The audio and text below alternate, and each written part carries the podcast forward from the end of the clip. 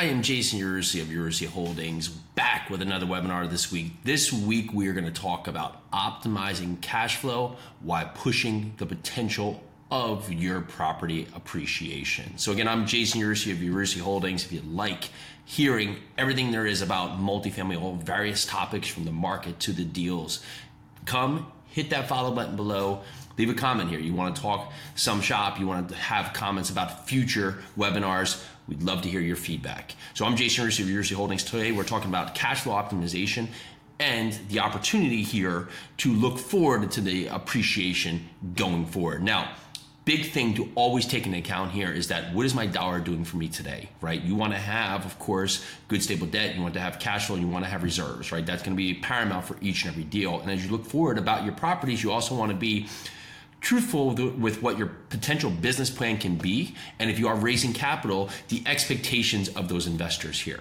Because there's choices here. You may choose today to make a decision where it may limit your cash flow based on the money you're putting out to do the renovations so however in the future it may optimize you getting the most value out of the appreciation of the apartment building. So for context here is that if you're doing a renovation in an apartment and maybe you can do a $5,000 renovation here and get a $100 rent bump here, that might not move the needle that you can consistently keep cash flow, right? However, if you do a $15,000 renovation here, that may get you a $400 or a $500 lease trade out going forward, right? So it's the ultimate value there is that unit maybe goes from 1,000 to $1,500. Now that $1,500, you put a lot of money out. It's going to take you more time to get that money back. And also is more money out of pocket today. So your ultimate cash flow might get constrained. However, when you go to sell that in the future, units, if you have 100 units that are all trading at $1,500 or all leased at $1,500 compared to, we'll say 100 units that are all leasing at $1,000, the overall value based based on just the overall valuation, the way the valuation from the income point and really just from the cost approach is going to put you at a much higher price point. So understanding that you want to make good decisions, right? So we basically look at our renovation package with the ultimate goal is that if we spend a $100, right, or we spend a $1,000, is that we get that back within three to five years, right? So easy math here is that we spend a thousand dollars on a unit here, right? And the ultimate goal is that we're going to get a hundred dollar rent bump. Well, the great news is that over the course of just that year, we're going to have that money back in 10 months.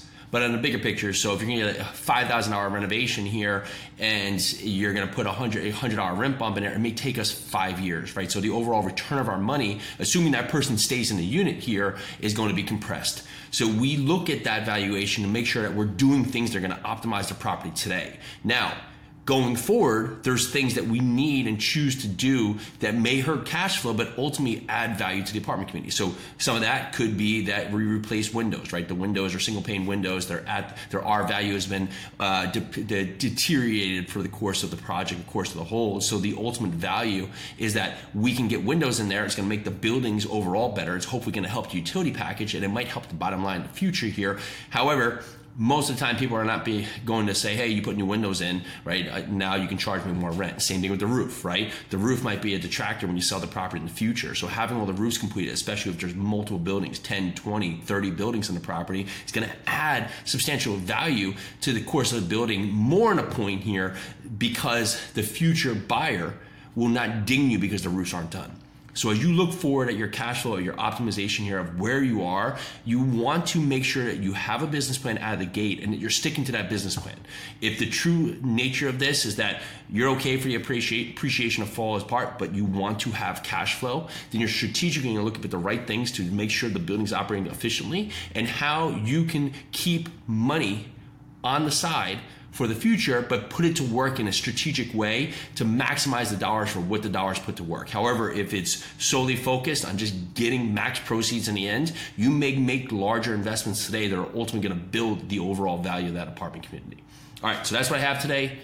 Jason Yarusi of Yarusi Holdings, thank you so much for joining this week's weekly webinar. Let's do this.